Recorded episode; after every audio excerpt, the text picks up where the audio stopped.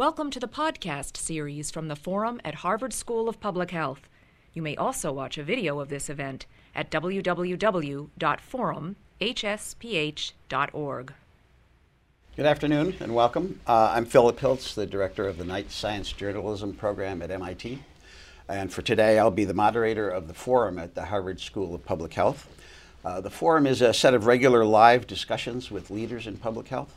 And today we have with us Helen Clark, who is the former Prime Minister of New Zealand and the administrator of the United Nations Development Program. Uh, while nations themselves have development agencies, the UNDP is the world's development agency. Um, it's run cooperatively by the countries through the UN uh, in 177 countries. Uh, the UNDP works on a broad range of issues, uh, including issues such as uh, eradicating extreme hunger, empowering women, building infrastructure, and a signature program over the years has been the Millennium Development Goals, under which uh, countries uh, work toward eight specific targets. Um, they started in 2000, uh, and uh, they're supposed to end in 2015. So the question right now is, how are we doing?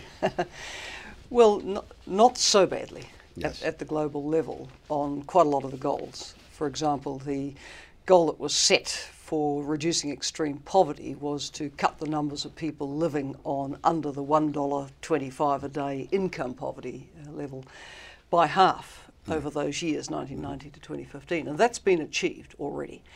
But it's been achieved lar- largely, overwhelmingly, because of the incredible poverty reduction in China over ah, that yes. period. You know, hundreds and hundreds of millions yes. of people. And the truth is, the figure hasn't moved much in, in some other regions, mm-hmm. sub Saharan African countries, mm-hmm. uh, many still uh, struggling to get that sort of impact on poverty. So there's still work to do, and even though yes. these targets end in 2015, uh, we can't stop. And the big debate now is what's going to happen after 2015 and how we carry on uh, mm-hmm. to mm-hmm. deal with the unfinished business. Mm-hmm. What about some of the other eight? Besides the poverty, how else uh, are we doing? So the, the second one was around uh, getting every child into school. Mm. And almost every child in the world is enrolled in school now. Around 67 million aren't, which is a significant number. Mm-hmm. As a proportion, tiny, but every child should be in school. However, how long a child enrolled in school yeah. actually stays is another matter. The completion yeah. rates will not look very right. impressive. Right. So again, in unfinished business, it's got to go beyond getting a child's name on the school register to the child actually staying in school, completing primary, and being in a position to go on the, the next stage. So unfinished business there. Uh, empowerment of women. Well, there was a target set of 30% uh, women's participation in the world's national legislatures. Mm.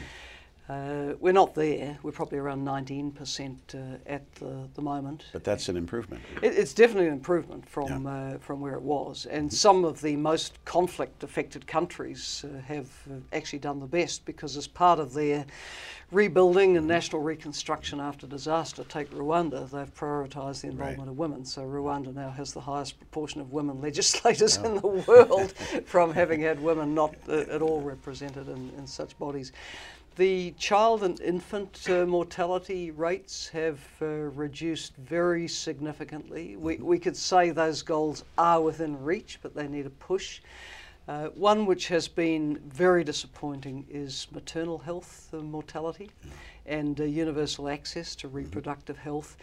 Uh, and this sort of will lead me into the theme I'm going to talk about in the lecture later today that, that these issues are, are not just a matter of uh, a, a health sector intervention. The fact that women's health has done so badly speaks to a lot of greater factors about women's marginalisation, gender inequality, disempowerment, and, and Right. so on. It- it- it- we need to tackle a rather basic range of issues to bring down what, what are very distressing maternal mortality rates in many countries. And, and you know, s- sometimes I think when we think of maternal health, we're perhaps thinking of a, a woman in her mid late 20s, uh, 30s who's, who's dying in childbirth, and, and of course many do.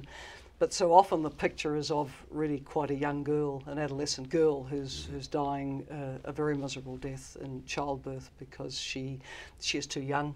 Right. Uh, things haven't gone right. Uh, you know, maybe a whole lot of things in her life that have just not been conducive to having a, a, a safe uh, childbirth.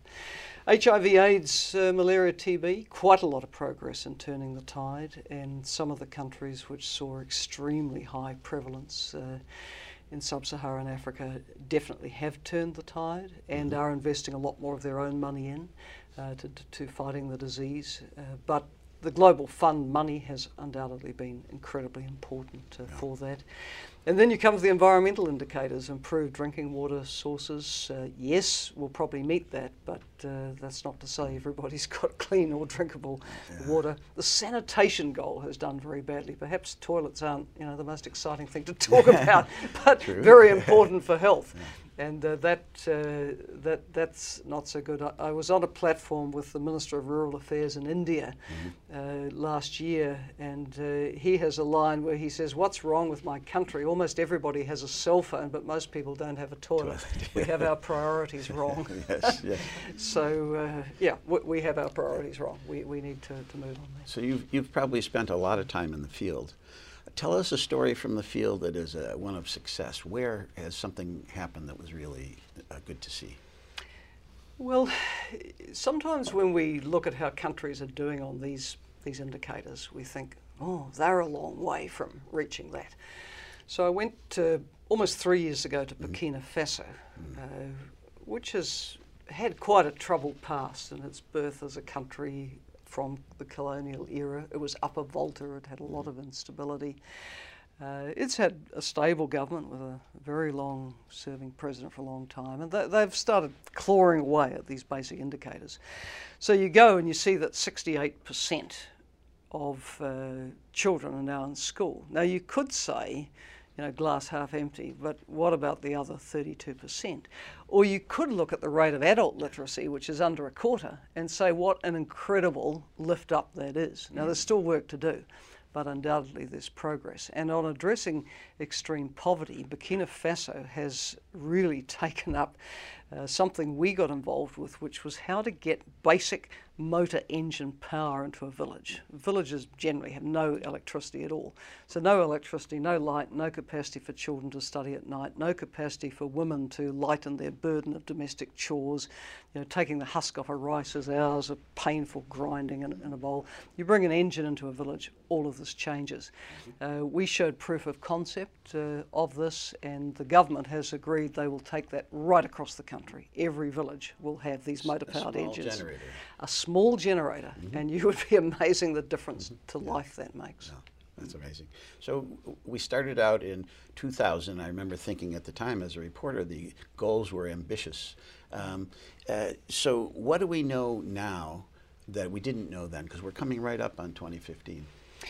Well, coming to it a bit fresh as I, I do, uh, I went to the Millennium Summit in 2000, where the Millennium Declaration was signed by all of us there as heads of government, as I was. And then Kofi Annan announced the MDGs and said, this is the path to achieving the vision of the Millennium Declaration. But I think uh, there probably was not enough attention for the first decade on what is it you actually need to do mm. to change these, these figures. Mm-hmm. And when I came to UNDP, I said, look, uh, we really need to focus on the drivers of progress. And we produced a very good report for the 2010 Millennium Development Goals Summit mm-hmm. on what will it take. And we identified right. a range of factors. Now, uh, one of them was leadership. If you don't have national leadership and ownership of these agendas, you'll never make any mm-hmm. progress. Mm-hmm. This is not something a development agency or development partners can do. It has to really burn in the gut and the heart of leaders in countries at every level government, civil society, whatever that, that this has to be done. This is a national cause. And where that's happened, you've seen real progress. Uh, most certainly, you need inclusive growth, mm-hmm. uh, not just any old economic growth, because a lot of it doesn't do anything for poor people at all. Completely marginalised by it, and a lot of the extractive industry uh, uh growth uh, is, is very much in that in that category, unfortunately. So inclusive growth, definitely investment in health and, and education, energy as a huge enabler is, mm-hmm. is critically important. Wasn't mentioned in the MDGs, but I'm mm-hmm. certain it'll have a place in the next mm-hmm. uh, agenda spe- specifically. And the other factor we identified was social protection. because unless you have a basic social protection scheme in a country, people can, you know, sort of come up the living standards ladder, and then something disastrous will come along, which might be the global recession, or it might be a terrible flood, or it might be a drought, or it might be an earthquake, whatever, and you are knocked completely back with nothing. So, what exactly is social protection? So, social protection is what uh, Franklin Delano Roosevelt did here with the New Deal, deal in the 1930s. It's what uh, Labor government in New Zealand did in mm-hmm. 1938 with the Social Security Act.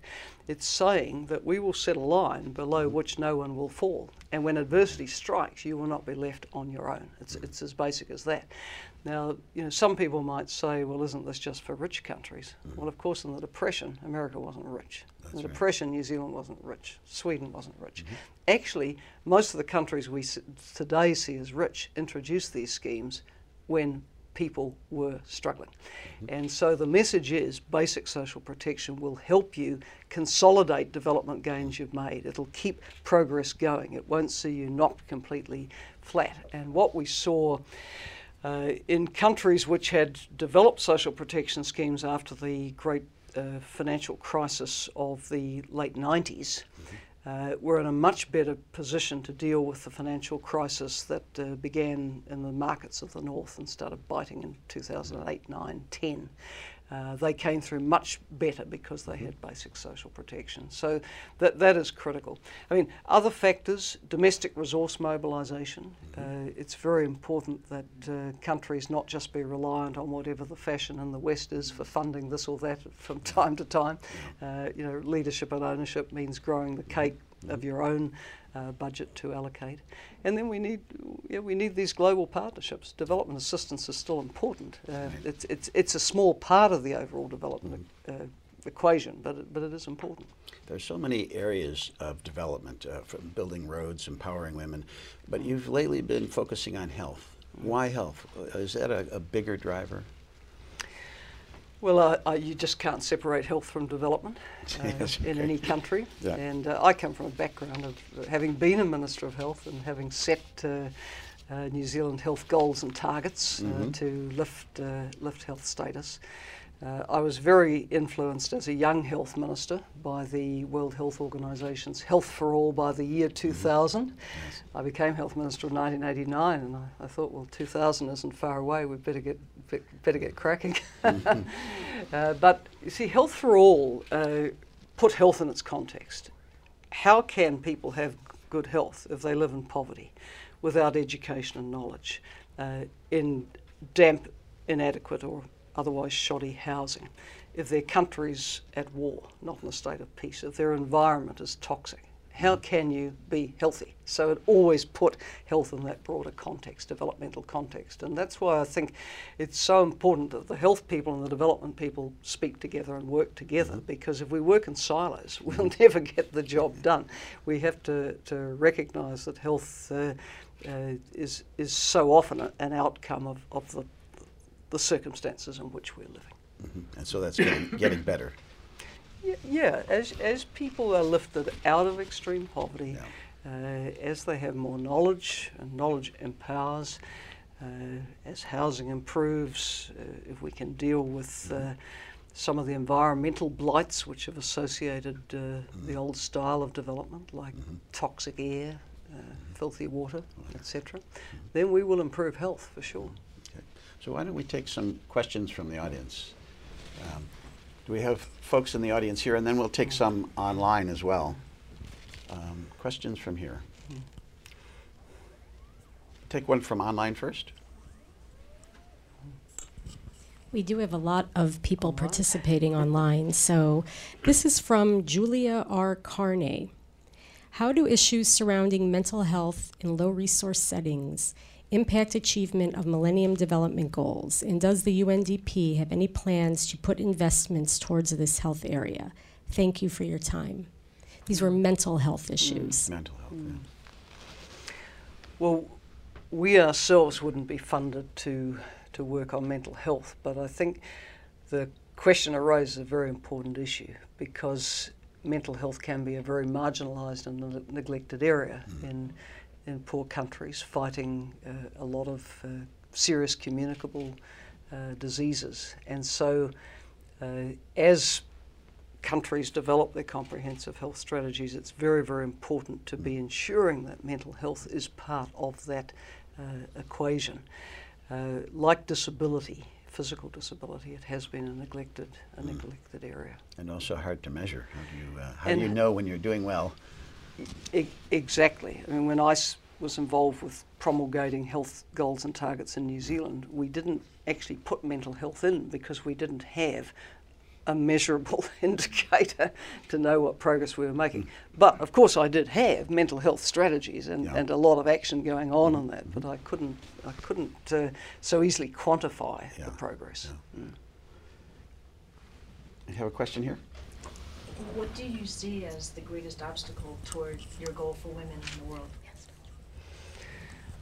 Well, it, it's uh, the equal status and rights of women that is what has to be achieved. And the reality is that in many places, women do not enjoy equal status, they don't enjoy equal rights, uh, and that has a very broad impact. For example, if you look at uh, agriculture in Africa, women are a very significant part of the workforce, uh, but are less productive, not because they work less hard, they probably work harder, uh, but because they uh, lack often access to credit at the same level, uh, may not be able to open a bank account uh, without a husband's permission, and if a husband wants to keep woman in her place, last thing he's going to do is have her open a, a bank account. So if she can't access credit, she can't get the best seeds, she can't get the best fertilizer, she can't get the implements, she becomes less productive. And it comes back to a basic inequality in status.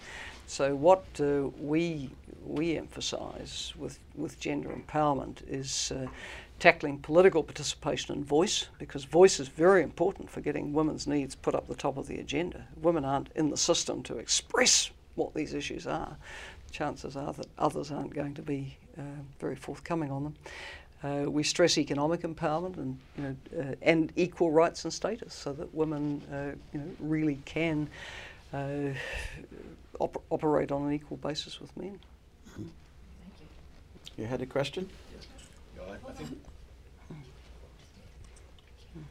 I, I, I very much appreciate the um, take on the importance of metrics that we have to sort of measure, be able to measure uh, things in order to be able to uh, monitor pro- progress toward it. I, it seems to me that uh, UNDP made a you know, significant leap in gender empowerment by the U- development of the gender empowerment measure, for example, which influenced the generation of scholarship on this. Um, do you have a, a sense of uh, a preview of what might come in uh, after 2015? Are there uh, movements to try to capture uh, equality in other dimensions besides gender? For ex- you know, there are all kinds of uh, inequalities and, Yeah. and social stratification in the world, and, Yeah. and it seems to me that's been one missing dimension in the MDGs. Yeah.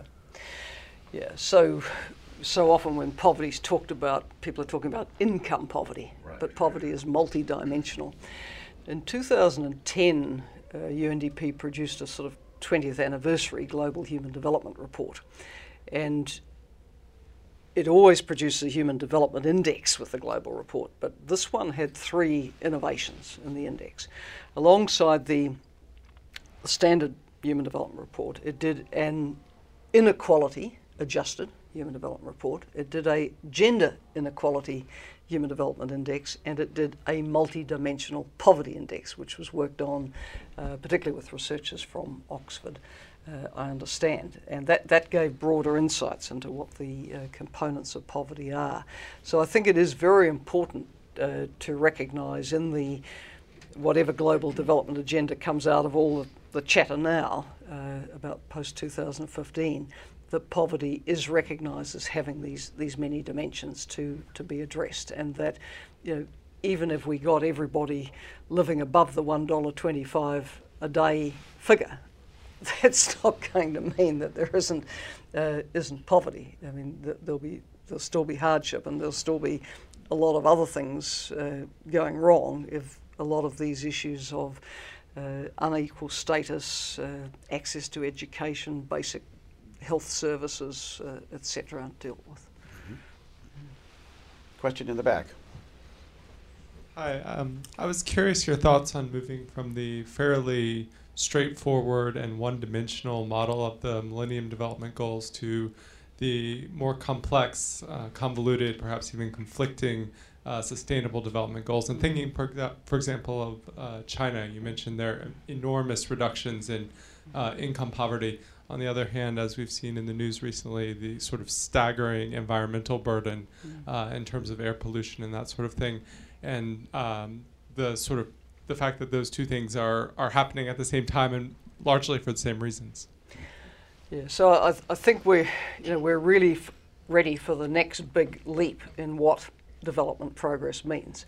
The human development approach, which was developed by Amartya Sen and Mahbub ul Haq, was a huge advance because it said development is about more than just GDP per capita growing, which was the standard measure.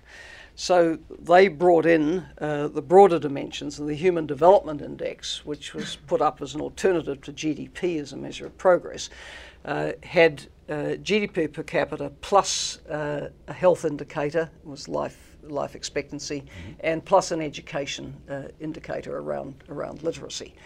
Uh, but you know, China obviously has done very well on all of those. But then look at the environment. You know, I'm I've been privileged to go to China many times in my life. I look out the hotel window many days of the week. I, I can't see anything, and people are breathing very bad air. Now, this is recognised in China, by the way, which has elevated its uh, environmental agency to a full ministry and is, is very actively engaged in trying to, you know, improve uh, the quality of the environment now. But the, the next big leap then needs to be to see sustainable human development uh, and bring in this environmental factor and weighting as well, because are we truly sustainably developing if, if we- we've moved on these other dimensions, but then we undercut it uh, with the, the quality of the air, the, the, the toxins, the, reduction in biodiversity, uh, et cetera, et. Uh, so, uh, sustainable development goals, uh, MDGs. You see, uh, partly my lecture today was talking about health and development people needing to, to speak together. Development and environment people desperately need to speak together. And at the moment at the UN, you almost have a two track debate going with a post 2015 debate, which is like what comes after the MDG target dates. There's the development people, and the environment people are focusing on the sustainable development goals, which they tend to be thinking of as environmental goals. We mm. have to bring this mm-hmm. together. I've given a lot of lectures and mm-hmm. speeches on this over the course of the past year leading up to Rio Plus 20 and then post Rio Plus 20. We need integrated decision making. Uh, we need to aim for what I call triple win policies, where simultaneously you're advancing people's economic circumstances, their social conditions, and the quality of the environment in which they live. If you neglect any one of these, it's misery. So we have to have more integrated ways of addressing these issues. Can you put together one measure that will uh, be comprehensive? Well, I have floated in my speeches the idea of having a uh, an environmental sustainability adjusted human development index, which sounds uh, like a mouthful, but, but uh, I mean, just as the human development index went beyond G- uh, GDP per capita, uh, now that we have to go beyond the human development index to bring in uh, a weighting for environmental sustainability. And, and that could be done. You could pick, just as we pick what we're going to weight in health and education in an index, we could pick uh, indicators for sustainability. It, it might be an indicator on water, it might be an, an indicator on forest cover, it might be an indicator on, on biodiversity, things that are, that are measurable. But I, I do feel very passionately about this because we see our world careering towards planetary boundaries, most clearly demonstrated in the case of, of, of climate. And if we don't sort of rein this in, uh, then a world living beyond its planetary boundaries is a, is a world in, in crisis. Other questions? From online, do we have uh, more? Uh, yes, and we've talked about some of this, but um, can you talk a little bit more about some of the obstacles in the area of decreasing maternal mortality? I'm paraphrasing this question a little bit because we have addressed it a bit. Um, just a, a little more information about what, what has caused that. Yep.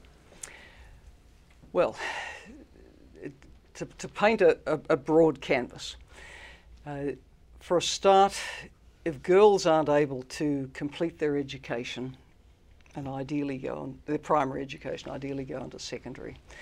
In a number of countries, uh, they will be destined for quite an early marriage. And an early marriage and childbearing that's too early, really, for the body to be able to, to cope well, uh, will make for bad maternal mortality uh, figures. So, so that's the first thing. Uh, come back to education of girls, empowerment of girls to make choices about uh, their lives, the, the age of marriage, the age of the, the first baby. I think that's, that's critically important. Secondly, uh, a part of the Millennium Development Goal 5 on maternal health, which isn't talked about as much as the mortality rate, is access to universal reproductive health, universal reproductive health access.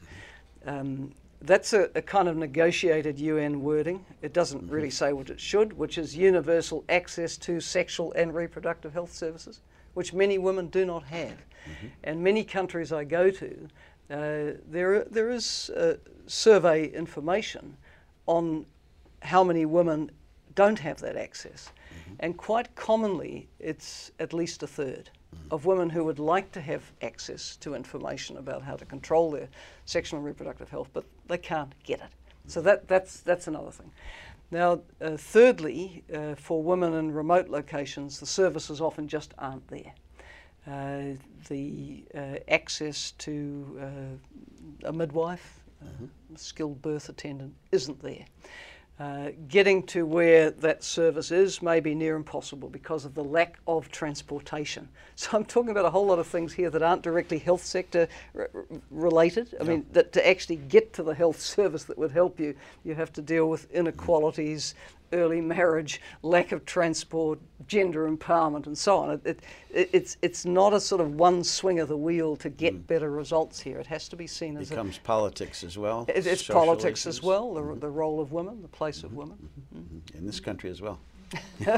well, I, I, did notice it was prominent in a certain election campaign. so, another question from the audience.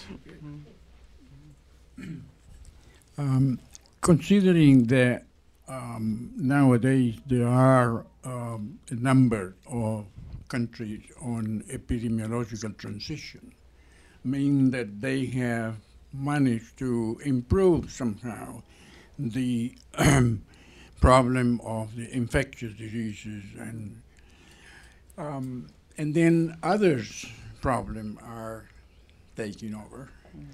Are you considering adding other diseases to your in your agenda that could be addressed through the United Nations?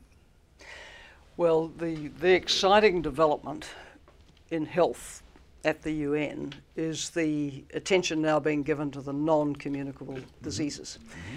which I think, again, had tended to be a bit dismissed as a problem of rich countries. Mm-hmm. Not so uh, non communicable diseases are extracting a very heavy toll of life and, uh, and on disability in developing countries now, and unless arrested, will be an extraordinary burden not only on human beings and their families, but on the state budgets. For example, diabetes, you know, reaching epidemic uh, proportions, cardiovascular uh, disease, the preventable uh, cancers, uh, the respiratory diseases. So these are now getting a lot of recognition. Uh, there was a high level meeting at the General Assembly in 2011, which uh, world leaders attended. Quite a wide range of ministers, and now concerted action around the NCDs and how to tackle the drivers of them. Tobacco, big tobacco has to be fought to make an impact on this. Alcohol, uh, nutrition and diet, um, uh, physical exercise, the importance of this. And again, you know, this requires uh, action that goes well beyond the health sector. It requires governments, ministers of finance, it requires the school as a platform for mm-hmm. physical education. It's, it's got many dimensions, but I think. Uh, you know, when we come to look at what will post 2015 look like uh, with a health goal and agenda, uh, these issues are going to have to, to come very much to the fore.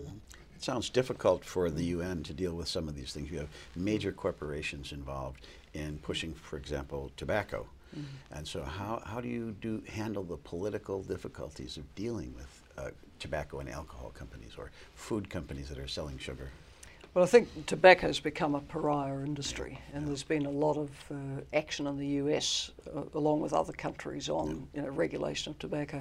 And I, I cut my teeth as a young health minister in 1990 with the New Zealand Smoke Free Environments Mm-hmm. Act, which uh, banned the advertising and sponsorship uh, of tobacco and uh, legislated for, for smoke free zones. This- some of the other countries now are feeling the pressure of the companies. well, that's right, and and we were really fought by big tobacco Yeah. because they knew that if countries got even a little country like New Zealand Mm-hmm. got traction on this, it would open the precedents for others.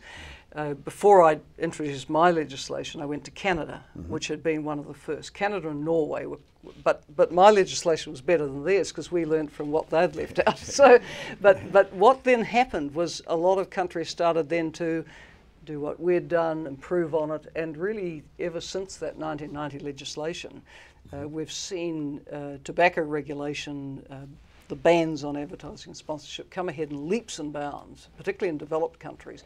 But that experience sharing needs to go worldwide because tobacco, of course, uh, when it had a the dropping market in the West, it focuses elsewhere. So other countries are now the target of all the sophisticated techniques which are used uh, to sell tobacco. You have to have the cooperation of countries like China deciding to go Correct. to take their money, the revenue, or to and push off the companies. Well, you actually do both. You take the revenue through high taxation, which diminishes the demand for the goods. So it's a sort of double win, really, isn't it? but the ideal is, is to collect no money from tobacco taxes because nobody smokes. Yeah. So that's the ideal. That would be nice. Question here. I was wondering if the UNDP expressly and directly um, engages the private sector to achieve its objectives and agenda, or is it simply done through the policies uh, or influencing policies of the constituent con- countries? Uh, we have we have uh, uh, for some years now been interacting with the private sector uh, through the promoting what we call inclusive business models, uh, which is trying to take companies beyond a traditional corporate social responsibility approach. Uh, which can lead to a few dribs and drabs of money for a clinic here or a school there or something that looks nice in the annual report, uh, to an approach which says, uh, you know, in your business model, you've got to buy things, uh, you've got to have staff. Now, you could, in your business model, design it so that you uh, had a developmental impact in the communities you're operating in that goes beyond the sheer investment that you're making. In other words, how do smallholders, small businesses get into your value chains? Uh, what about the training uh, and opportunities you're providing for local people? So it's, it's a value chain approach that we've been adopting. And uh, I mean, just at, at random, one of the approaches has been around sustainable uh, platforms for commodities. Uh, so working with the, the big buyers and the small farmers in Ghana on cocoa, uh, or in Costa Rica on pineapple, or now in Ethiopia on coffee, uh, etc. So you, you, you take a commodity and say, well, how could this get higher value, which would help the smallholder and probably help the brand as, as, as well, and uh, build in the sustainability aspect to that. And another one from um, online. Oh, here we have a question here. Yeah, sorry. Um, I'm curious, how do you think that the shaky financial climate in a lot of countries um, may affect the achievement of these goals? Are they making kind of trade-off decisions that are really impacting, you know, kind of where we're getting in 2015 and where we'll go from then on? Yes, the financial crisis has certainly been a setback uh, in from a number of, of, of, of aspects. Firstly, where developing countries had migrant workers in countries very badly affected by the crisis, for example, African workers in Europe, well, the remittances didn't come home because, you know, last on, first off is generally the story of the, the migrant worker, uh, legal or illegal, so that hurt. Uh, secondly, the demand of the advanced economies uh, for goods from developing countries fell off. I mean, this is impacting on China's growth rate as we speak. And on the growth rate uh, of, of others. I remember in late 2009, I had a, a, meeting with the president of Mozambique on the margins of an international conference, and I said to him, How's the recession impacting on your country? Mozambique, having one of the lowest GDP per capita figures in the world. He said, Well, it's like this. He said, uh, A lot of our people work in South Africa, and they've lost their jobs. So the remittances aren't coming home. He said, Our big export is aluminium and the demand has dropped in half and the price has dropped in half. Ergo, unhappiness. So it, it, it has hurt. And of course, it has hurt development assistance. Last year, for the first time, uh, overseas development assistance, uh, for the first time in many years, it, it dropped down. And uh, I mean, we see this reflected in our own budget that we're getting quite late uh, and unpredictable now cuts in our funding. But hey, that's small compared with what uh, is happening uh, to developing countries' assistance from from the north. Mm-hmm. Mm. Okay, we'll take one more from uh, online. This is a question from a viewer in Thailand. How has the UNDP been engaged, or how does UNDP plan to address and support universal health coverage as part of a sustainable and inclusive development effort? Mm. Well, firstly, I'm totally for universal health cover. yeah. um, you know, I come from a country which introduced universal health cover in the 1938 Social Security Act, mm-hmm. and it's been a, you know, a critical part of uh, you know, New Zealand's social fabric. And we're getting there. Ever since. And you're getting there. you're getting there. 1938 to, to, to 2009, was it? But anyway, some of us were a bit ahead. Um, so, uh, what I would say, it is extremely important, but not in itself sufficient to guarantee good health. Mm-hmm. I mean, all of us want health care as and when we need it. Uh, but to guarantee improved health, we have to deal with a lot of other things. And I've been painting a broad canvas on that mm-hmm, today. Mm-hmm, you know, mm-hmm. people's state of education, their state of housing, uh, the, the knowledge they have uh, around what is actually causing uh, ill health, uh, the broader environment of a clean environment, absence of, of war, etc. And so I think that when we look at the 2015 agenda, we need to have a, a goal which is expressed around health and well-being, which could be healthy life expectancy. Mm-hmm. Who knows? Mm-hmm. Uh, and then you would have a number of targets. And personally, I would support universal health cover being one of them. Uh, there was a General Assembly uh, resolution to that effect passed uh, mm-hmm. late last year. But I think we also need other health goals and targets, uh, which will Specific be measurable. Ones. Specific ones, mm-hmm. yep, where we uh, measure the uh, well, rate of progress as we have with child mortality and maternal mortality, but also ideally tackle some of the drivers of, of bad health, like uh, like tobacco. Mm-hmm. You know, there's uh, plenty of sets of goals and targets out there that we could learn from and deriving some good ones for the yeah. global agenda. That's a phrase that has come up a lot more lately. Social determinants. Yeah. Terrible phrase. Mm. Uh, as a journalist, I can say that's a rough one. Uh, but uh, tell me why that is coming up now. What is that issue about? Well, I think as the world you know, really gets a grip on a lot of the major contagious diseases which mm-hmm. cause so much misery and ill health, and moves to tackle a rather more complex health agenda with the with the NCDs, non-communicable diseases uh, in particular. Uh, a lot of this takes you back into a broader focus uh, than uh, perhaps in the in the past, and I think it is a, a welcome recognition that uh, attaining a better standard or status of health for all is not going to come uh, just through a medical service. It's going to come from uh, the conditions in which we live. Do we live in poverty? Do we live uh, ignorant? Uh, do we live in housing which is hopeless? Uh, do we have clean water and sanitation? We have to address these broader issues. It sounds like we're thinking very differently now than we did in the 90s, say, and up to 2000 when the goals were set. That it looks more complex. You have to do more measurement, more numbers, thinking outside the box more than before. I think the experience of 12 years of the goals uh, suggests we have to look a lot more at what the drivers of the problem are.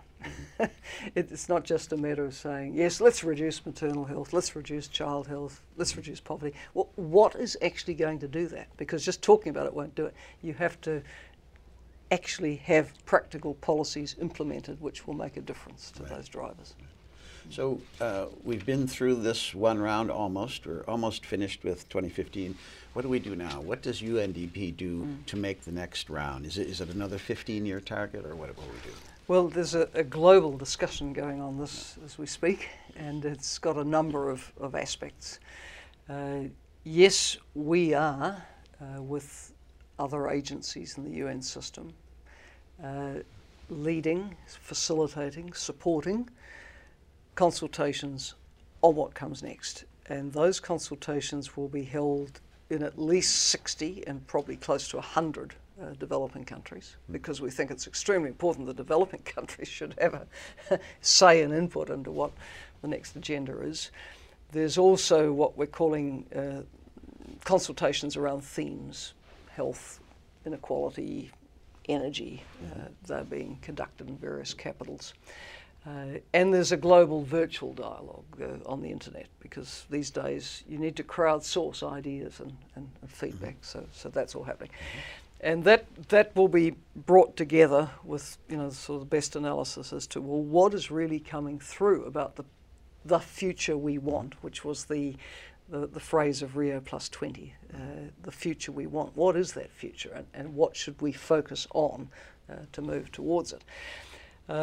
Alongside this exercise, the Secretary General has a high level panel on the post 2015 agenda. As, uh, it's co chaired by the President of Indonesia, the President of Liberia, and the Prime Minister of the United mm-hmm. Kingdom, mm-hmm.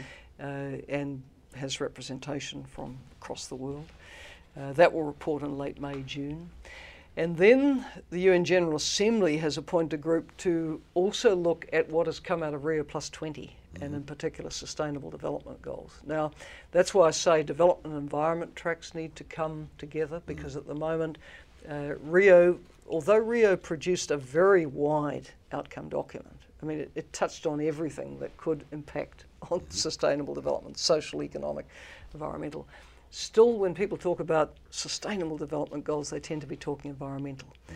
Now, we, we have to bring the tracks together so that we are talking about how we advance human development and well being within planetary boundaries. How do we bring these two things together? Sounds complicated. Well, it is complicated. you, you, bring this strand and this strand and yeah. this strand, and including yeah. the strand with uh, mm-hmm. uh, internet, listening to all kinds of voices. Is that really happening? How do you bring it, that it, it is, and yeah. we, we get tremendous engagement through mm-hmm. social media. Mm-hmm. Uh, so, in, in fact, this is not the first time it's been used to explicitly source ideas from the global public. Uh. UN AIDS in the last couple of years has used social media to crowdsource ideas and approaches for its HIV and youth strategy. So, mm. you need to hear from the voices of the people intimately concerned. So should we expect in 2015 that these strands will come together and we'll get one meeting in which we settle on new goals? That, that, that's the aim in 2015. Now, the, the question is how to get there because there'll be tremendous amount written and spoken about this. It can be analysed. Mm-hmm. Uh, I think the question in the end is whether it's thrown back to the UN system to uh, say, okay, having heard everything, what do you propose? Because uh, to get a clear set of measurable goals and targets, uh, it, it's hard to do that by committee negotiation. Oh, yes. um, so, just how that final step's taken is a little bit up in the air at the moment. But from UNDP perspective and my own perspective, uh, it would be good to have another set of measurable goals and targets which are easy to communicate because otherwise development becomes everything again. Mm. And if you focus on everything, yeah, you miss right. you miss everything. Right. You, you have to say these are the things we're going to prioritize. Not saying that other things are not mm. important and people shouldn't pursue them, mm-hmm. but as a global community, we need to mobilize action around these mm-hmm. priorities because this will make the greatest shift in human well-being. So again, maybe a limited number, ones that you know you can measure, Yeah. and go after those. Uh, Yeah. The first time around, uh, the goals were quite ambitious.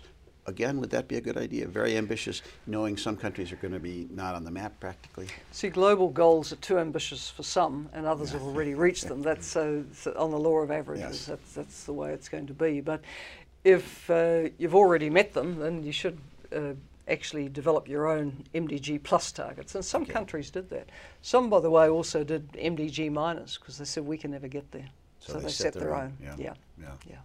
Tell us something, something about the winners, some of the ones that came along really well in this, in this last round Yeah. that uh, looked like they weren't going to make it and then phew, Well, let, let's give the let's give a couple of examples.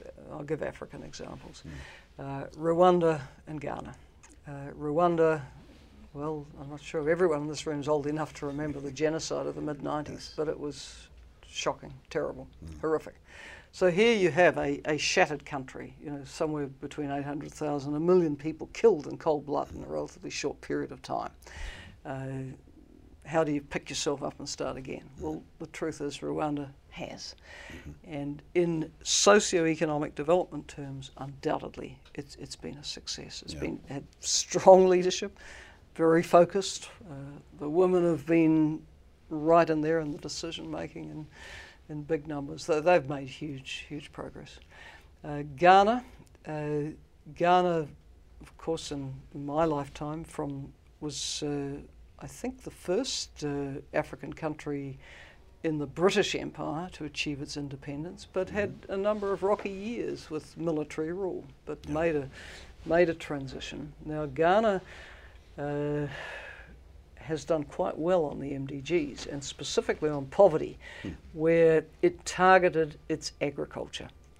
Uh, agriculture is still where most people in many developing countries, particularly Africa, are living and, and working.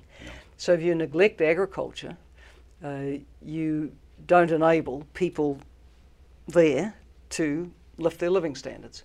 And it also contributes to poor nutrition, food insecurity in the country. So Ghana focused on agriculture and it has done extremely good well. leadership and Yep. um, also issues of corruption in other countries where it doesn't work out so well.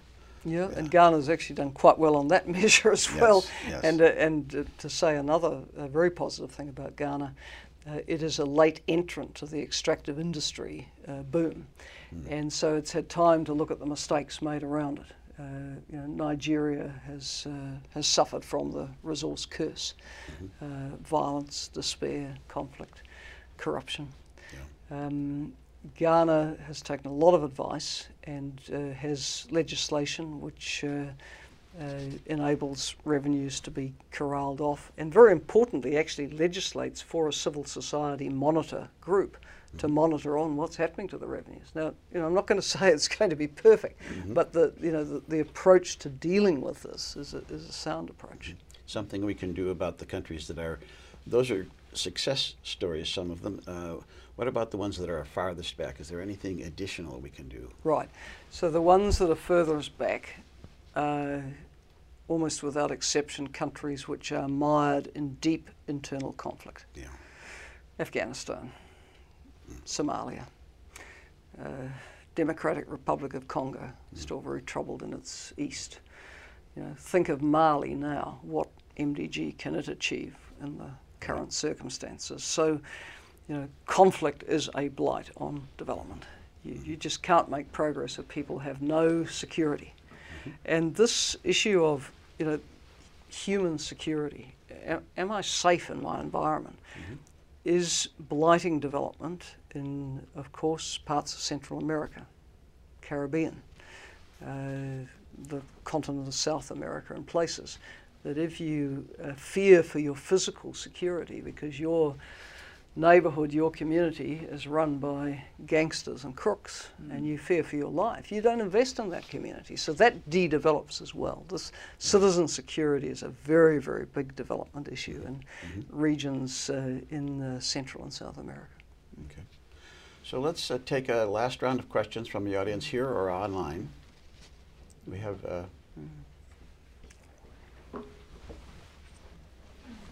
Hi. Uh, you were saying uh, the millennium goal for poverty is met, and mostly it's from China, like you were saying. But is it how do you measure it when you have one figure for countries like China and then you were saying Mali, sh- and how do you go about it even Mm. going forward? Even though you, it was met like the fifty percent is met, but for other countries it's almost maybe nothing or maybe they're going backward. Yeah, so it's set as a global goal so that the numbers of people living in extreme poverty under the $1.25 a day line uh, was to be halved by 2015. And in fact, the, the numbers from 1990 were halved by 2010, largely because some 600 million people in China were lifted out of, out of poverty. But uh, of course, the goal was never a complete goal, was it? I mean, th- the goal is to eradicate extreme poverty. The target was to cut in half. Now, that's great if you're in the half where it's been cut, but not if you're in the other half. So that's why the, the sort of rolling on development agenda has to keep focusing on extreme poverty because still there's that very, very large number of the world's peoples, uh, a billion, round terms, shall we say, who live in extreme poverty. And roughly the same number, and generally roughly the same people, uh, living uh, with uh, chronic hunger as well. So the job is not done. Question here. To follow up on the, the poverty, how can you eradicate poverty in societies and countries that operate on a caste system where something as fundamental as your family name determines the opportunities you have in life? Very difficult. so again, it, it, it speaks to a, a broader agenda around rights and empowerment and equality of citizenry, uh, so that people simply can't just be marginalised and excluded because of the caste, the class, the gender, the differentiating factor uh, into, into which they were born. Uh, it, it, it is a broader equality agenda that is needed to deal with that. Again, political. Again, very Yeah, political. yeah. Very political. Question over here. Thank you. Uh, you mentioned that deve- development consists of many aspects: the security, economic, social, environment. And I wonder how does UNDP set a priority list in dealing with all those? What is the best way of allocating our global resource or social resource? Thank you. Well, we have to prioritise like everyone else, and uh, I mean, we're painting a broad canvas today. I mean, one of our jobs also, of course, is as the leading agency in the UN development system, we are the sort of lead advocates and coordinators. So we do advocate across a, the broad range of issues, but then our own uh, working mandate is, is set by our board, uh, and our mandate tells us to work in the following areas uh, crisis prevention and recovery. So uh, that is referring to states in distress because there's war, conflict, breakdown in social cohesion, uh, trying to recover from a bad disaster, Haiti being a case in point. How do you intervene in those crises? With dollars, with um, aid, what?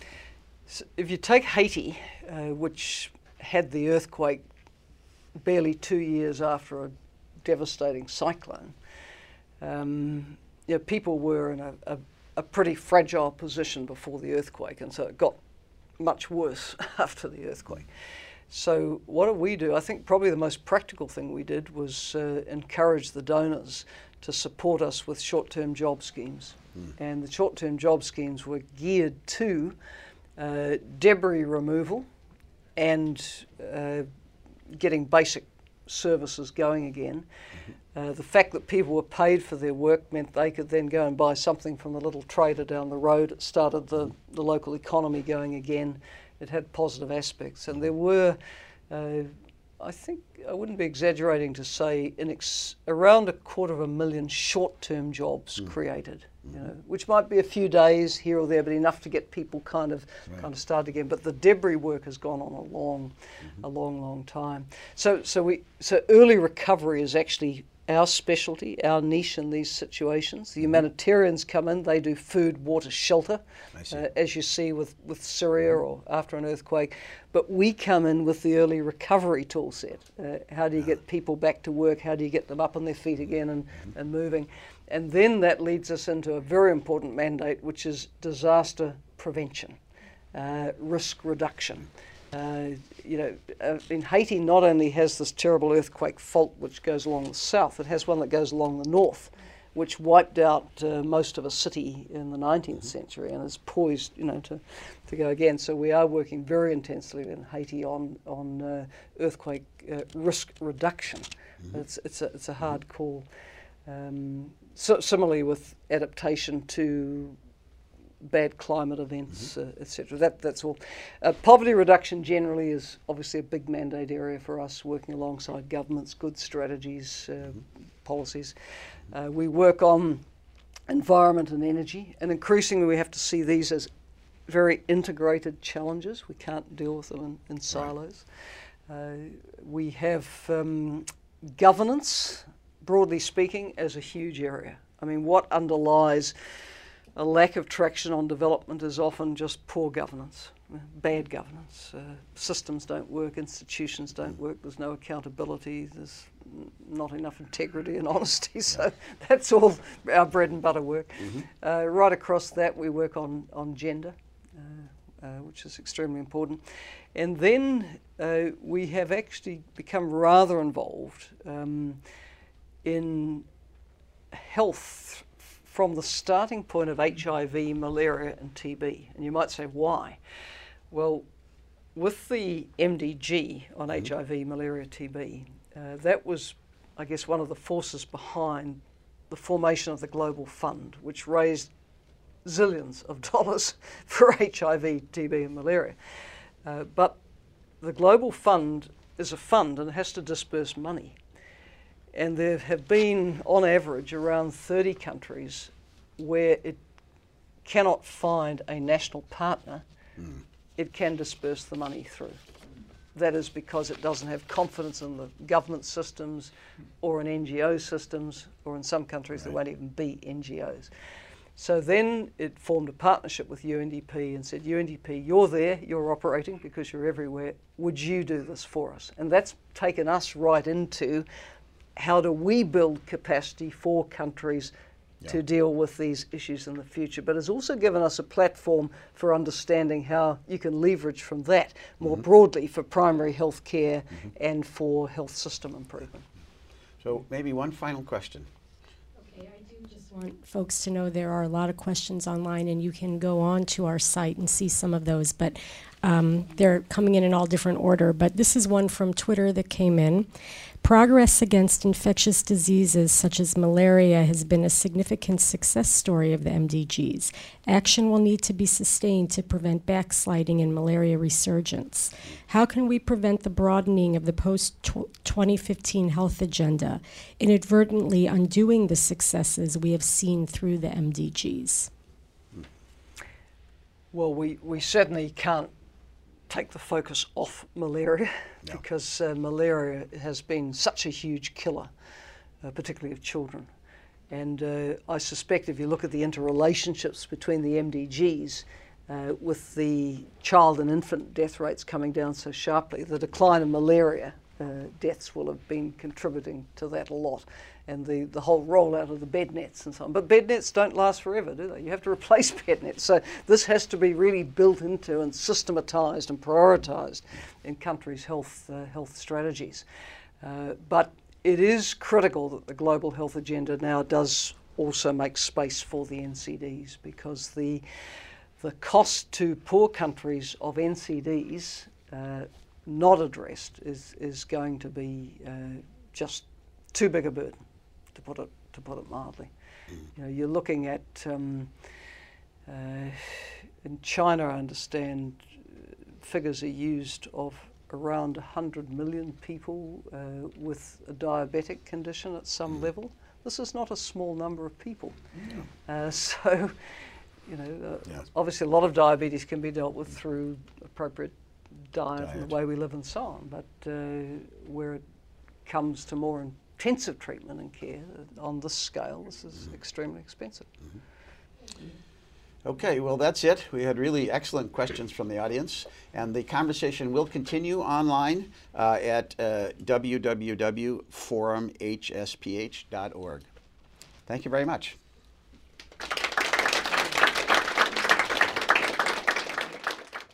This has been a production of The Forum at Harvard School of Public Health. You can find the complete video of this event and post your comments at www.forumhsph.org. Thank you for sharing the forum.